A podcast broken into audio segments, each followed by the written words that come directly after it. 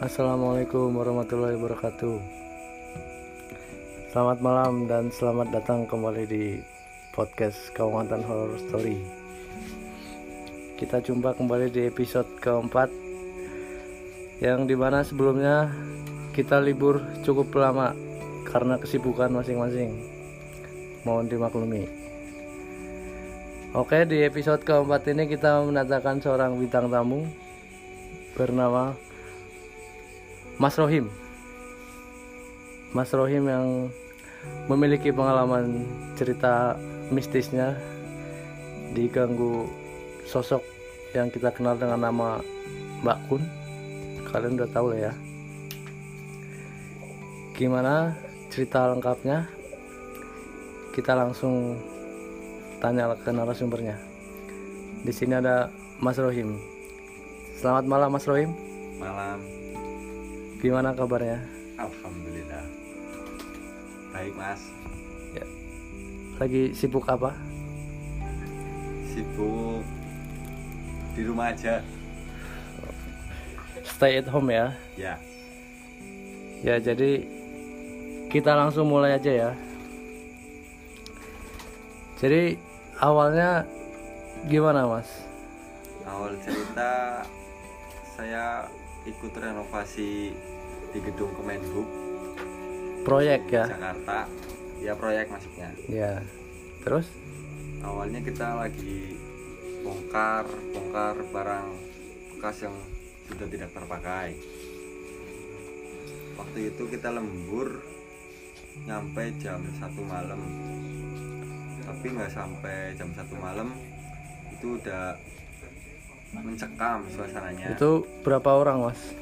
Ada tiga orang cuma yang dua di dalam saya di luar sendiri. Tiga sama Mas Rohim sendiri. ya Ya, terus? Waktu itu kita kan lagi renovasi saya di depan yang lain di dalam. Saya sendiri. Oh sendirian di mana? di luar. Hmm, kan kerjaan ada dua tempat yang di dalam satu yang di luar satu. Yang Mas Rohim b- bagian apanya? saya bagian yang lagi beresin barang-barang yang nggak dipakai. Di luar sendirian. ya Hmm, terus? Nah waktu itu kan ada bekas-bekas mesin fotokopi. Nah posisi saya posisi saya lagi naik tangga. Lagi kalau nggak salah waktu itu saya lagi ngecat nah pas saya nengok ke belakang itu udah tahu-tahu udah ada simbah pun itu. Dengan kaget saya langsung loncat dong dari tangga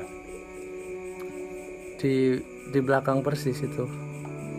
persis sekali Lagi ngapain itu, Mas? Dia. dia lagi duduk di mesin fotokopi yang bekas itu Berarti sempat lihat mukanya dong. dia menundukkan kepala Hmm. jadi seketika saya lompat Tapi waktu itu yang dirasa apa? pasti merinding itu udah jelas Ya. waktu awalnya merinding saya mencoba menoleh ke belakang tahu-tahu udah ada Pul itu Langsung lari apa gimana? saya loncat dari tangga Oh. sekitar tinggi 2 meteran lah Waduh, tinggi juga ya. lumayan kaki sampai berdarah Aduh. ketika itu dia tiba-tiba ngilang sendiri Itu langsung manggil teman-temannya apa gimana? enggak saya duduk dulu di situ tahu-tahu ada suara pas saya loncat kan pasti suara kan tangganya Iya. jatuh juga Hmm. Temen yang di dalam keluar semua. Posisi itu udah ngilang bakunya. Langsung nyamperin ke situ ya. iya. Di situ saya pulang dan saya nggak berani lagi ke situ. Soalnya dengar-dengar cerita memang di situ juga udah terlihat angker lah. Oh. soalnya itu kan gedung udah pernah kebakaran. Juga gedung itu peninggalan Belanda. Pasti ya tahu lah Jadi sosok-sosok nggak cuma Mbak Pun doang. Oh, yang terjadi di situ kata yang kerja di situ memang ada noni Belanda jadi gangguin gedung itu emang terkenal angker ya di situ. ya penjaga di situ security security juga katanya sering diikutin sama noni Belanda berbaju merah Hmm, tapi security-nya sempat ngingetin apa enggak mas? nggak pernah sih security-nya mah taunya bodo amat lah kalau dia mah Hmm. biar orang itu ngalamin sendiri kali. Itu kejadiannya hari apa mas? Malam apa? Itu kalau nggak salah pas malam Jumat sih. Hmm, pas banget ya. Ya pas posisi itu pas kita lembur juga sih. Iya. Soalnya kita kerja kejar target. Soalnya kan kita kalau nggak kejar target ya nggak dapat uang lah iya. Waktu itu pas kepala kepala yang kerja di situ memang pernah diikutin sama noni Belanda sampai ke, masuk ke mobil.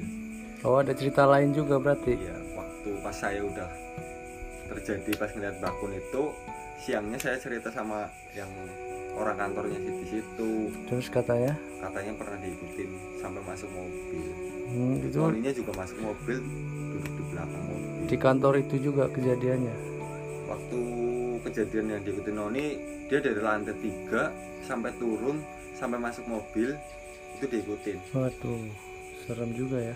Itu memang katanya yang Noni Belanda itu emang jahil. It- berarti yang paling sering menampakkan diri yang itu ya? Ya Hmm, yang paling sering itu kata orang kantor di situ memang noninya. Tapi pas momennya saya mbak punnya kan dulu pernah kebakaran itu memakan korban banyak. Oh, berarti- itu gedung itu pernah kebakaran dulu. Pernah.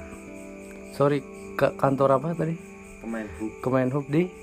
Jakarta Pusat. Di Jakarta Pusat oke buat teman-teman yang pengen cari tahu lokasinya bisa searching sendiri.